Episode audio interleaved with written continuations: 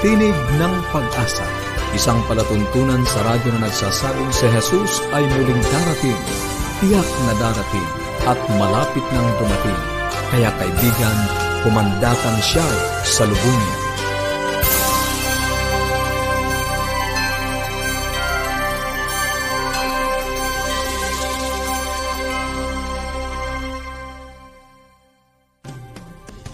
Isang maligaya at puno ng pag-asang pakikinig muli mga kaibigan. Kami po ang inyong mga lingkod, Pastor Nar Caranza. At Melo Ong. Nag-aanyaya na samahan niyo kami sa loob lamang ng 30 minuto upang atin pong pag-usapan, talakayin ang mga bagay na makapagpapaunlad ng ating relasyon at samahan sa ating mga tahanan at sa pagtuklas ng pag-asang nagmumula sa salita ng ating Panginoong Diyos. Nais po namin kayong padalhan ng mga aklat at aralin sa Biblia. Kung nais niyo po makatanggap, makipag-ugnayan lang po kayo sa amin. Maaari po kayong tumawag, mag-text, mag-send ng message. Ang mga aklat pong ito ay talaga namang makapagbibigay ng pag-asa sa inyo. Ito po ang isa. Pag-asang daig ang bukas. Meron po tayo nitong English. Ten Commandments Twice Removed. Timeless Truths. At ito po ang ating aralin sa Biblia Explore. Ito po ay Bible Study Guide for a Meaningful and Richer Life. Kung gusto niyo po makatanggap, isend niyo lang po ang inyong kumpletong pangalan at kumpleto pong address dito sa mga numerong aking babanggitin. Sa Globe, 0917-1742-777 at sa Smart, 0968-8536-607. Or mag-send po ng message sa ating email connect at adventist.ph or mag-comment po sa ating Facebook page forward slash AWR Luzon, Philippines. Kung nais nyo naman po ng readily downloadable na Bible study resource, meron po tayong for adult, meron pong for kids. Maaari nyong i-visit ang bibleschools.com forward slash Central Luzon. Kami po ay umaasa na makabasa, makatanggap ng mga mensahe buhat sa inyo. Text na po. Sa atin pong pagpapatuloy ng ating uh, palatuntunan ngayong hapon, makakasama pa rin natin sa buhay pamilya si Mama Delva de Chavez sa pagpapatuloy ng kanyang seryeng Ideas to Invigorate Relationship sa atin pong layunin sa ating mga tahanan na maging masaya, nagkakaisa, maunlad at banal. Sa ikalawang bahagi ng kanyang pinasimulang paksa kahapon at ngayon naman po sa ating pag-aaral ng banal na salita ng ating Panginoong Diyos, mga saligang turo ng Biblia, ang Diyos ay yan ang ating tutuklasin sa ating pag-aaral. Welcome mga kaibigan muli dito sa Bahaging Buhay Pamilya at ipinagpapatuloy nga po natin yung topic na sharing the load. Kahapon, di ba, nabanggit sa atin ni Tita Deng na sharing the load halves the mm. burden. Kapag pala tumutulong tayo sa iba, ay gumagaan. Ano? Ang dalahin ng iba, parang nahahati, no? Yes. Oo. At marami si Tita Den Quinento na very inspiring na parang gusto rin natin ano na makagawa naman ng something para meron din tayong story to tell. Mm. Ngayon po ay pagpapatuloy natin ang tungkol sa paksa na to. This is a pre-recorded discussion. Ibigay natin ang panahon kay Tita Deng. Sharing the load. Yan. So, sa araw na ito, meron ba kayong kakilala na merong daladalang napakabigat na pasanin? Maaari ito isang magulang na ang kanyang anak ay hindi na niya kayang gabayan kasi nadating sa uh, ang time na ang ating mga anak kung minsan akala nila uh, magagaling na sila, mm-hmm. hindi na nakikinig sa magulang, di ba? Or sila ay namatayan. O kaya naman sila ay nakaranas ng sakit. Mm-hmm. Ito yung through death or divorce. Sabi natin, yeah. sumakabilang buhay o sumakabilang bahay. Mm-hmm. Yan. Masasakit ito ng mga karanasan, di ba? May kilala ba tayo? O mayroon tayong kakilala na nawala ng trabaho? Marami. Mm-hmm. Sa panahong Ay, ito, sa marami. Nawala na silang pambili ng ultimong dun sa basic na necessities. Yung asin man lang mm-hmm. at asukal kasi tanda ko eh, nung maliliit kami, may kape ka lang. Okay na, solve na. Oo, tapos yung asukal, i- isasabaw mo sa kanin. kanin. Ah, okay na. Uh, yung kanin na mainit, lagyan mm. ng uh, langis. Ayan. Yung, Tapos konting Yung asin. langis ng niyog, konting asin, masarap na yon di ba? Kay basic yon Asin mm-hmm. at asukal. May mga pamilyang ganito, wala sila. kahit pambili ng basic necessities. Merong mga bagong lipat sa ating community na talagang nangangapa pa sila. Mhm. At the same time, meron pa silang inaalagaan na may member ng family na may sakit.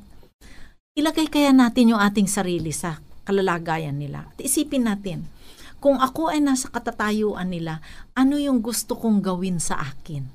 Yon! Isipin natin. Kaya isipin natin yung ating mga skills, Mhm. yung ating mga gifts, yung kung anong meron tayo na pwede natin i-offer sa taong ito. Hindi naman kailangan, ma'am, Ti- Tita Deng, eh, laging pera, di ba po? Yeah, Yeah. it's not. Kasi Mhm. talagang, sabi ko nga kanina eh, yun lang nandun ka sa tabihan Yes. nung may sakit at uh, nakakapag, ano, kuminsan Naka- yung haplos lang. Mhm. Oh, it's just a touch. Mm, it's it can be a prayer. Yan, 'di ba? Sabi dito, one of the greatest gifts we can give to another person is to anticipate their needs and find ways to meet those needs without the person having to ask. Amen. I like yeah. that. Sabi dito, yung pinakamagandang regalo natin sa isang tao na nangangailangan, yung hindi na sila hihingi, hindi na Yes. sila magsasabi, nakikita na natin, nadadama natin. Kasi yun Yes. nga ang sabi ko, Mhm. ilagay kaya natin yung ating sarili doon sa katatayuan na yon. Kasi hindi naman po laging madaling humingi ng tulong. Yun. Mhm. M- Maraming tao na hirap sila doon sa paghingi kasi baka sila'y tanggihan. Mhm. Mm. O, ma-judge. Oo, i-judge sila. But it's easier for them to accept offers. Pag may nag-offer, sasabihin nila, ay salamat, Mm, tugon yes. ka sa aking panalangin. Amen. Oh, 'di ba? Katulad ni Aling Ana. Alam niyo, gustong-gusto niya ang bulaklak. Kaya ang ganda-ganda ng garden nila na mag-asawa ni Mang Fred. All their lives, marami silang bulaklak. At ito pinamimigay nila pag may mga birthday, may mga graduation, may kasalan sa kanilang community. Talagang binibigyan niya. Tuwan-tuwa ang mga taong nabibigyan. Pero namatay na si Mang Fred. Mhm. Si Aling Ana matanda na. Matitigas na ang mga daliri. Hindi na siya makabend para mag, uh, maglinis. Masakit na tuhod. Oo, masakit na ang mga tuhod. Although nakikita niya, salam- sabi niya, hindi na maganda ang aking garden. Wala na siyang magawa. Hindi niya Mhm. magawa yon. Pero alam niyo, isang araw, magising siya. Dumungaw siya sa kanyang bintana. Nakita niya, ay, ang ganda-ganda na ng kanyang garden. Mhm. Mga friends pala. Wow. Yung mga tao noon na tumanggap ng mga bulaklak na kanyang mga binibigay. Kasi noon, pag may nanganak sa kanilang community, may bulaklak siyang dadalhin Mhm. doon. Yung pag mayroong may sakit, may bulaklak. Ay, itong mga taong ito, sabi nila, naku, sayang yung bulaklak, yung flower garden ni Aling Ana, hindi na tayo matutuwa, hindi na rin siya syempre natutuwa doon na tingnan. Ayusin natin, kaya pinuntahan nila, inayos nilang lahat, at nagtanim pa sila ng bago. Imagine nyo, si Aling Ana, pati yung kanyang masakit na arthritis, Parang nakalimutan, nakalimutan na niya sa tuwan niya. Napakarami, yeah, napakarami, Melo, Mhm. ng paraan na tayo makabuhat Mhm. to share the load, Makapagpagaan. Yes. Alam ninyo, napakadami natin. Kung tayo yung mga anak natin lumaki na, mayroon tayong mga kapitbahay na maliit pa ang anak. Mhm. Yung mga outgrown clothes. Kasi kung minsan very sentimental tayo, tinatago natin ang mga damit ng ating mga anak kahit malalaki na. Mhm. Ibigay natin dun sa mga family na with Mga- fast growing children. Mhm. Yan. Yes. Magdala tayo ng pagkain o kaya naman mga gulay dun sa kung hindi man tayo makapasok kayo, kaya baka may COVID eh, takot ka, Mhm, may mhm. sakit, dun sa bahay na may sakit. Iwanan sa harap ng bahay, dun sa kanilang hagdan o sa may pintuan. Ang daming opportunities po. Ang dami. Yes. Kahit wala tayong masyadong maraming ari-arian o kaya Mhm. ano, pero we can give, we can always share our time, our presence, our friendship. Yun ang gusto ko doon. Presence, time, and, And friendship. friendship. Yes. And then we can run an errand for our for an elderly shut-in. So mga Mhm. matatanda hindi na makalabas. I-babysit natin yung anak ng ating kapitbahay sapagkat ah, hindi man lang siya makapahinga, may iba pa siyang mga iniintindi. Okay, we can cook a meal para dun sa mga namatayan. We can help someone get a good education. Pagtapos na lahat ang ating mga anak, may kakayahan tayo, pwede tayong tumulong na Yes, magpaaral yes. sa high school at sa college. Mhm. Okay. Ito konting-konti. Ilan lang dun sa pwede nating gawin. Alam niyo ang sabi sa Proverbs 3.27? Gusto ko yung, yung translation niya sa The Message. Never walk away from someone who deserves help. Mhm. Your hand is God's hand for that person. Amen. Yeah. Sa Tagalog naman, sabi, huwag mong ikait ang mabuti sa kinauukulan pagka nasa kapangyarihan ng iyong kamay na ito'y gawin. Kaya, kaibigan, when you share the load, Mhm. you have the burden. Amen. Okay. Thank you, thank you so much, Tita Deng. Ang dami pala, Pastor Nair, Oo. mga pamamaraan na pwede nating magawa para makapagpagaan ng dalahi ng iba. Hindi kailangan laging gumastos, ano, Mhm, Pastor mhm. Nair? Mm. Ang kailangan natin talagang maging, mag, ma-anticipate yung mga pangangailangan. Ano yung sabi niya?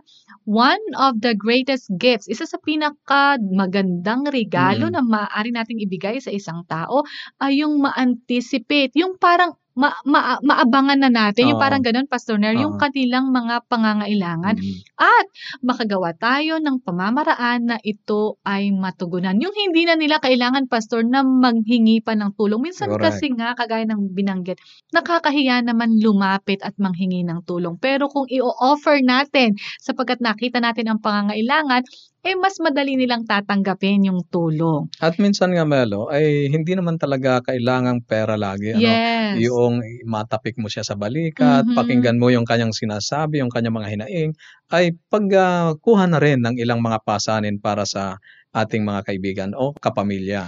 Yes, Pastor. Mga Mm. kaibigan, let's become God's hand and feet. Yan po ang kailangan ng mundo natin ngayon. Magi tayong tugon dun sa mga panalangin ng ibang tao. Mhm. Yes, we are selfish by nature. Madaling mag-focus doon lang sa ating sariling pangangailangan. Correct. Pero yung i-extend natin, yung tulong natin sa iba, ay makapagpapagaan, makapagpapasaya, hindi lang ng kanilang mga problema suliranin, Mm. pati ng ating sariling suliranin. Mga kaibigan, kung kayo po ay may mga katanungan dito sa ating pag-aaral, meron po kayong gustong mga komento na iparating sa atin, ay maaari niyo po itong isend dito sa mga numerong aking babanggitin. Pwede po kayong tumawag, mag-text, or mag-send ng message. Ang ating pong mga numero, Sa Globe, 0917-1742777. At sa Smart, 0968-8536-607. Maraming maraming salamat po na kayo ay patuloy na sumusubaybay. Sana po ay nagiging makabuluhan sa inyo ang ating talakayan at talagang nakakapag-enrich ng ating pong mga relationships. Pwede rin po kayong magkomento sa ating Facebook page forward slash AWR Luzon, Philippines dito sa ating episode ano or mag-send ng email sa connect at adventist.ph. Marami pong paraan. Maging ang mga kaibigan natin sa ibang bansa or mga nasa probinsya. Pwede rin po kayong tumawag ng libre. I-dial nyo lang po ang ating toll-free number 1-800-132-20196. 1-800-132-20196. Ganun din po kung nais yung makatanggap nitong mga aralin sa Biblia, ito pong explore at mga aklat na atin pong ipinamimigay. Sa bahagi pong ito, atin ang pasisimula ng pag-aaral ng salita ng Diyos. Ang ating pong panibagong serye nga ay mga saligang turo ng Biblia. Kahapon po at nung nakaraang araw tinalakay natin ang tungkol sa Biblia. Ngayon naman po ang pag-uusapan natin ay ang kadyusan. Ang ating pong topic ay ang Diyos ay. Sino nga ba ang Diyos? Ano ang kanyang karakter? Ano ang kanyang likas? Yan pong ating tatalakayin. Ibigay natin ang panahon kay Pastor Nair Caranza. Ngayon po ay tunghaya natin ang sinasabi ng Biblia tungkol sa Diyos. Habang pauwi sa kanilang baryo si Juan at si Jose, sila ay nagtatalo-melo kung talagang mayroong Diyos. Mhm. Ang sabi ni Juan, mayroong Diyos. Ang sabi ni Jose, bakit? Nakita mo ba ang Diyos? Nahipo mo ba siya? Hindi ang pag-amin ni Juan. Kung gayon, ang sabi ni Jose, walang Diyos. Sa kanilang paglalakbay ay inabot sila ng ah, gabi at sila ay natulog sa isang kubo sa daan. At pagkagising nila, ay nawawala ang kanilang mga gamit. Mhm. Ang sabi ni Jose, Nako, pinasok tayo ng magnanakaw. Ang tanong ni Juan, nakita mo ba ang magnanakaw? Mhm. Hindi ang sagot ni Jose. Nahipo mo ba ang tanong ni Juan? Hindi ang muling sagot ni Jose. E paano mo nasabing mayroong magnanakaw ang pagdududa ni Juan? Dahil mayroong bakas sabay turo sa mga bakas ng paa, sa buhangin, sa labas ng kubo. Hindi natin kailangan makita o mahipo ang Diyos para paniwalaang mayroong Diyos. Mhm. Sa mga awit, kabanatang 11, talatang 1 hanggang 4, ang sabi ng manunulat ay, ang kalangitan ay nagpapahayag ng kaluwalhatian ng Diyos Mhm. at ipinakikilala ng kalawakan ang gawa ng kanyang kamay. Sa araw-araw ay nagbabadya ng pananalita at sa gabi-gabi ay nagpapakilala ng kaalaman. Walang pananalita o wika man, ang kanilang tinig ay hindi marinig. Ang kanilang pangungusap ay lumaganap sa buong lupa at ang kanilang mga salita ay hanggang sa wakas ng Mhm. sanlibutan. Dito ay pinakikita Melo na ang kalikasan na ginawa ng ating Panginoong Diyos ay nagpapahayag na mayroong Mhm. Diyos. May bakas ng Diyos sa kanyang mga nilikha. Gayunpaman sa Exodo, Kabanatang 33, talatang 17 hanggang 23, ay nagkaroon ng pagkakataon si Moses na masilayan ang likurang bahagi ng Diyos. Ganito ang ah, nakasulat sa bahaging iyon. Sinabi ng Panginoon kay Moses, gagawin ko ang bagay na ito na iyong sinabi, Mhm. sapagkat ikaw ay nakatagpo ng biyaya sa aking paningin at ikaw ay aking nakikilala sa pangalan. Sinabi ni Moises, Hinihiling ko sa iyo na ipakita mo sa akin ang iyong kaluwalhatian at kanyang sinabi, aking pararaanin ang lahat kong kabutihan sa harapan mo at aking ipahahayag ang aking pangalang ang Panginoon sa harapan mo. Ako'y magkakaloob ng biyaya sa kaninumang aking ibig pagkalooban at ako'y magpapakita ng habag sa kaninumang aking ibig kahabagan. Mhm. Ngunit kanyang sinabi, hindi mo maaaring makita ang aking mukha sapagkat hindi ako maaaring makita ng tao at siya ay mabubuhay. At sinabi ng Panginoon, masdan mo, may isang dako sa tabi ko at ikaw ay tatayo sa ibabaw ng bato at samantalang ang aking kaluwalhatian ay dumaraan, aking ilalagay ka sa isang bitak ng bato at tatakpan kita ng aking kamay hanggang sa ako'y makaraan. Talatang 23, Pagkatapos aking aalisin ang aking kamay at iyong makikita ang aking likod, subalit ang aking mukha ay hindi makikita. Dito Melo, napakaliwanag na mayroong Diyos Mhm. na ipinakita ang bahagi ng kanyang pagkadiyos kay Moses Mhm. Ngunit hindi nga lamang buo sapagkat sa kanyang kaluwalhatian ay maaari tayong mamatay. Kaya bagamat sa ating kapanahunan ay hindi natin nakikita ang Diyos, tiyak na mayroong Diyos. Kaya nga sinasabi ng mga awit, Kabanatang 14, talatang 1, ang mangmang ay nagsabi sa kanyang puso, walang Diyos. Melo, pagkatapos na maipahayag ng kalikasan na mayroong Diyos at sasabihin ng tao na walang Diyos, ang tawag sa kanya ay mangmang. Sapagkat bakas na, Pastor Mm. Der nga naman, sa kapaligiran yung mga, kumbaga, footprints, Oo. handprints na merong Diyos. Lalo na ngayon, Ano- Melo, no, na ang ating science ay advanced, yung mga scientific research, ay talagang may mga bagay silang hindi maipaliwanag na Yes. tanging ang isang Diyos lamang ang pwedeng maging kasagutan. At habang No. nandyan tayo sa topic na yan, Mm. Pastor, ano ba ang mga nagpapatotoo na merong Diyos? Sa mga awit, Kabanatang Mhm. 11, talatang isa, ang sabi ay ganito, pwede mong basahin. Ang kalangitan ay nagpapahayag ng kalwalhatian ng Diyos. Okay, tumingala ka lang kaibigan Mhm. at makikita mo na bakas ang kapangyarihan ng isang Diyos na lumikha ng mga bituin na hindi natin mabilang. At bagaman, Pastor, ito ay marred o sinira na Itong ng ating kasalanan. ano? Yes. Oo. Bakas pa rin na merong Diyos na manlilikha sapagkat wala namang taong makakagawa niyan. Mm. Yung mga puno, yung mga halaman, ang mga hayop. At higit dyan sa lahat, Pastor Ner, the mere fact na tayo ay buhay Oo. at humihinga. Ito po ay mga patunay, mga patotoo na merong Diyos.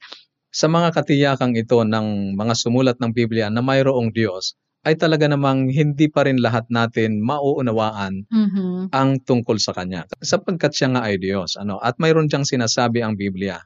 Sa Aklat ng Hob, Kabanatang 11, Talatang 7 at Siyam, ang sabi ay, Masusumpungan mo ba ang Diyos sa pagsaliksik? Masusumpungan mo ba sa kasakdalan ang makapangyarihan sa lahat? Mataas na gaya ng langit, anong iyong magagawa? Malalim kaysa Siyol, anong iyong malalaman? Ang sukat niya ay mahaba kaysa sa lupa at maluwang kaysa sa dagat. Kaibigan, kahit anong pagsisikap natin, hindi pa rin talaga natin lubos na maunawaan ang lahat ng bagay tungkol sa kadiyusan. Ngunit tiniti ako na sa pamamagitan ng Biblia, yung mga pangangailangan at mga pagdududa natin tungkol sa Kanya ay pwedeng maalis kung atin itong pananampalatayanan. Kung gayon, Mm. Pastor, ano ang dapat nating isipin sa mga bagay na mahirap maunawaan? Okay, sa Deuteronomio, Kabanatang 20, talatang 20, Melo, pwede mong basahin? Ang mga bagay na lihim ay nauukol sa Panginoon nating Diyos.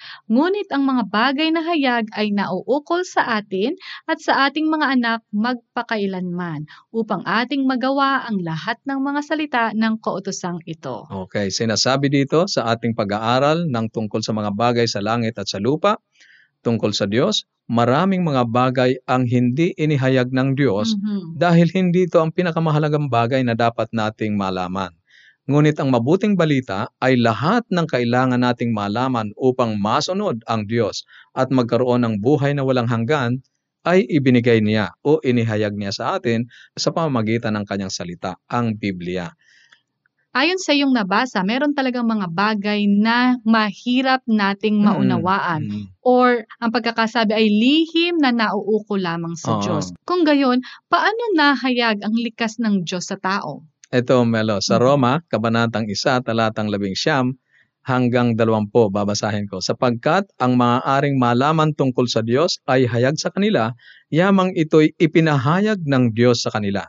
Ipinahayag ng Diyos sa mga tao sa pamamagitan ng kanyang salita, sa mga propeta, ang isinulat ng mga propeta, ang Biblia, at higit sa lahat sa pamamagitan ng kanyang anak, ang ating Panginoong Heso Kristo na nagkatawang tao. At sa talatang 20, mula pa nang likhain ang sanlibutan, ang kanyang walang hanggang kapangyarihan at pagkadiyos, bagaman hindi nakikita, ay naunawaan at nakita sa pamamagitan ng mga bagay na kanyang ginawa upang wala silang maidadahilan. Napakaliwanag Mhm. nito, Melo, na ipinahayag ng Diyos kahit hindi pa nagkatawang tao ang kanyang anak, ang ating Panginoong Heso Kristo, sa pamamagitan ng kanyang nilikha at ginawa, mauunawaan natin ang tungkol sa Kanya. Ang Diyos mismo ang nagpahayag lahat ng kailangang malaman tungkol sa Kanya para magkaroon ng malalim na ugnayan sa Kanya ay inihayag din niya sa Kanyang salita, ang Biblia. Ngayon ay tingnan natin ang ilang mga pangunahing likas ng Diyos na itinala sa Biblia. Ang una, ang Diyos ay eternal o walang hanggan. Sang-ayon yan sa mga awit, kabanatang siyam na po, talatang dalawa. Mga awit, isang daan at dalawa, talatang dalawamput apat hanggang dalawamput pito. Ganon din sa unang Timoteo, kabanatang isa, talatang labing pito. At siya ang pinagmula ng buhay. Siya lamang ang walang kamatayan. Sang-ayon sa mga awit, kabanatang tatlumput anim, talatang pito. Pangalawa, ang Diyos ay omnipresent. Ang ibig sabihin, siya ay nasa lahat ng lugar. Walang lugar na hindi niya nakikita ng sabay-sabay. Sang-ayon yan sa mga awit, kabanatang isang daan at tatlumput siyam, talatang pito hanggang labing dalawa. Pangatlo, ang Diyos ay omniscient o siya ay sakdal sa kaalaman. Alam niya ang lahat. Sang-ayon yan sa Isayas kabanatang apat na po, talatang dalawamput walo, at ganun din sa mga awit, isang daan at tatlumput siyam, talatang isa hanggang apat, at Hob, kabanatang tatlumput pito, talatang labing anim. At pangapat, ang Diyos ay omnipotent o ang kanyang kapangyarihan ay walang kapantay. Kaya niyang gawin ang lahat ng mga bagay. Siya ang gumawa ng lahat ng mga bagay. Sang-ayon sa Jeremias, kabanatang 32, talatang 17 at Genesis, kabanatang 1, talatang 1. Panglima, ang Diyos ay immutable o siya ay hindi nagbabago at hindi siya pabago-bago. Sang-ayon sa Malakias, kabanatang 3, talatang 6 at ganun din sa Santiago, kabanatang 1, talatang 17. At pang-anim, ang Diyos ay pag-ibig. Mahal niya ang buong nilalang lalo na ang sangkatauhan. Yun ang dahilan kung bakit pinahintulutan niya ang kanyang anak, ang ating Panginoong Kristo, na magkatawang tao at mamatay para sa ating mga kasalanan. Sangayon sa Jeremias, Kabanatang 31, talatang 3, ganon din sa Juan, Kabanatang 3, talatang 16, at Unang Juan, Kabanatang 4, talatang 8 naunawaan natin mga kaibigan na merong Diyos. Bakas ito sa kanyang mga nilalang na nasa kapaligiran natin. Bagamat hindi natin lubos na maunawaan ang lahat ng bagay tungkol sa kanya, may mga inihayag siya tungkol sa kanyang sarili. Nakita natin na ang Diyos ay walang hanggan, siya ay makapangyarihan sa lahat, maalam sa lahat, siya ay hindi nagbabago at nasa lahat ng lugar. Ang maibiging Diyos na ito ay nagmamahal sa atin na ano pat ginawa niya ang lahat ng bagay upang tayo ay hindi mapahamak. Mga kaibigan, ang tanong ay ano ang paanyaya naman ng Diyos sa atin? Ni-reveal niya, inihayag niya ang kanyang sarili sa atin. Ano naman ang paanyaya ng Diyos sa atin? Ito Melo ang napakagandang paanyaya ng ating Panginoong Diyos sa atin sa mga tao na hindi karapat dapat na makatagpo ng Diyos sa Isayas Kabanatang 11 talatang 18. Ang sabi niya, pumarito kayo ngayon at tayo'y mga katuwiran sa isa't isa, mm-hmm. sabi ng Panginoon. Bagaman ang inyong mga kasalanan ay tulad ng matingkad na pula, ang mga ito'y magiging mapuputi na parang niebe. Bagaman ito'y mapulang mapula, ang mga ito'y magiging parang balahibo ng tupa. Kaibigan, kung tayo ay lalapit sa ating Panginoon, walang kasalanan mm-hmm. na hindi kaya niyang patawarin at linisin. Amen. Ibig niyo po bang mas makilala ang Diyos na lumalang ng sansinuko? Ang Diyos na nagmamahal sa iyo, tayo po ay inaanyayahan na pumarito sa Kanya Let's reason together. Magpatuloy po tayong mag-aral at magsaliksik ng mga kaalaman tungkol sa Kanya. Kung kayo po ay may mga katanungan, maaaring tungkol sa ating pag-aaral ngayon or nagnanais pa po kayo ng mas malalim pa na pagsasaliksik ng banal na kasulatan, wag po kayong mag-atubili na makipag-ugnayan sa amin. Or kung gusto niyo pong makatanggap ng mga aralin sa Biblia at aklat na amin pong ipinamimigay. Maaari po kayong tumawag sa Globe 0917-1742-777 at sa Smart 0968 8536 0917. or mag-send po ng message sa ating email connect at adventist.ph. Ang ating pong programang Tinig ng Pag-asa ay masusubaybayan nyo rin on Facebook. I-like nyo po ito at i-follow para ma-notify po kayo ng ating araw-araw na episode at i-share nyo rin po sa inyong mga kaibigan. Mag-text po kayo, tumawag, kami po ay matutuwa na makatanggap ng mga mensahe buhat sa inyo. Maraming salamat po muli sa inyong pagsubaybay at sa atin pong pansamantalang pag-iwahiwalay. Baunin natin ang salita ng ating Panginoong Diyos sa Apokalipsis Kabanatang 22, talatang 20, ang nagpapatotoo sa mga bagay na ito ay nagsasabi, Oo, darating ako. At habang inantay natin ang kanyang pagdating, panghawakan natin ang kanyang mga salita sa Isaiah 59.1. Narito ang kamay ng Panginoon na hindi maiklin at di makapagliligtas, ni hindi mahina ang kanyang pandinig na ito'y hindi makaririnig. Hanggang sa muli. Happy weekend po!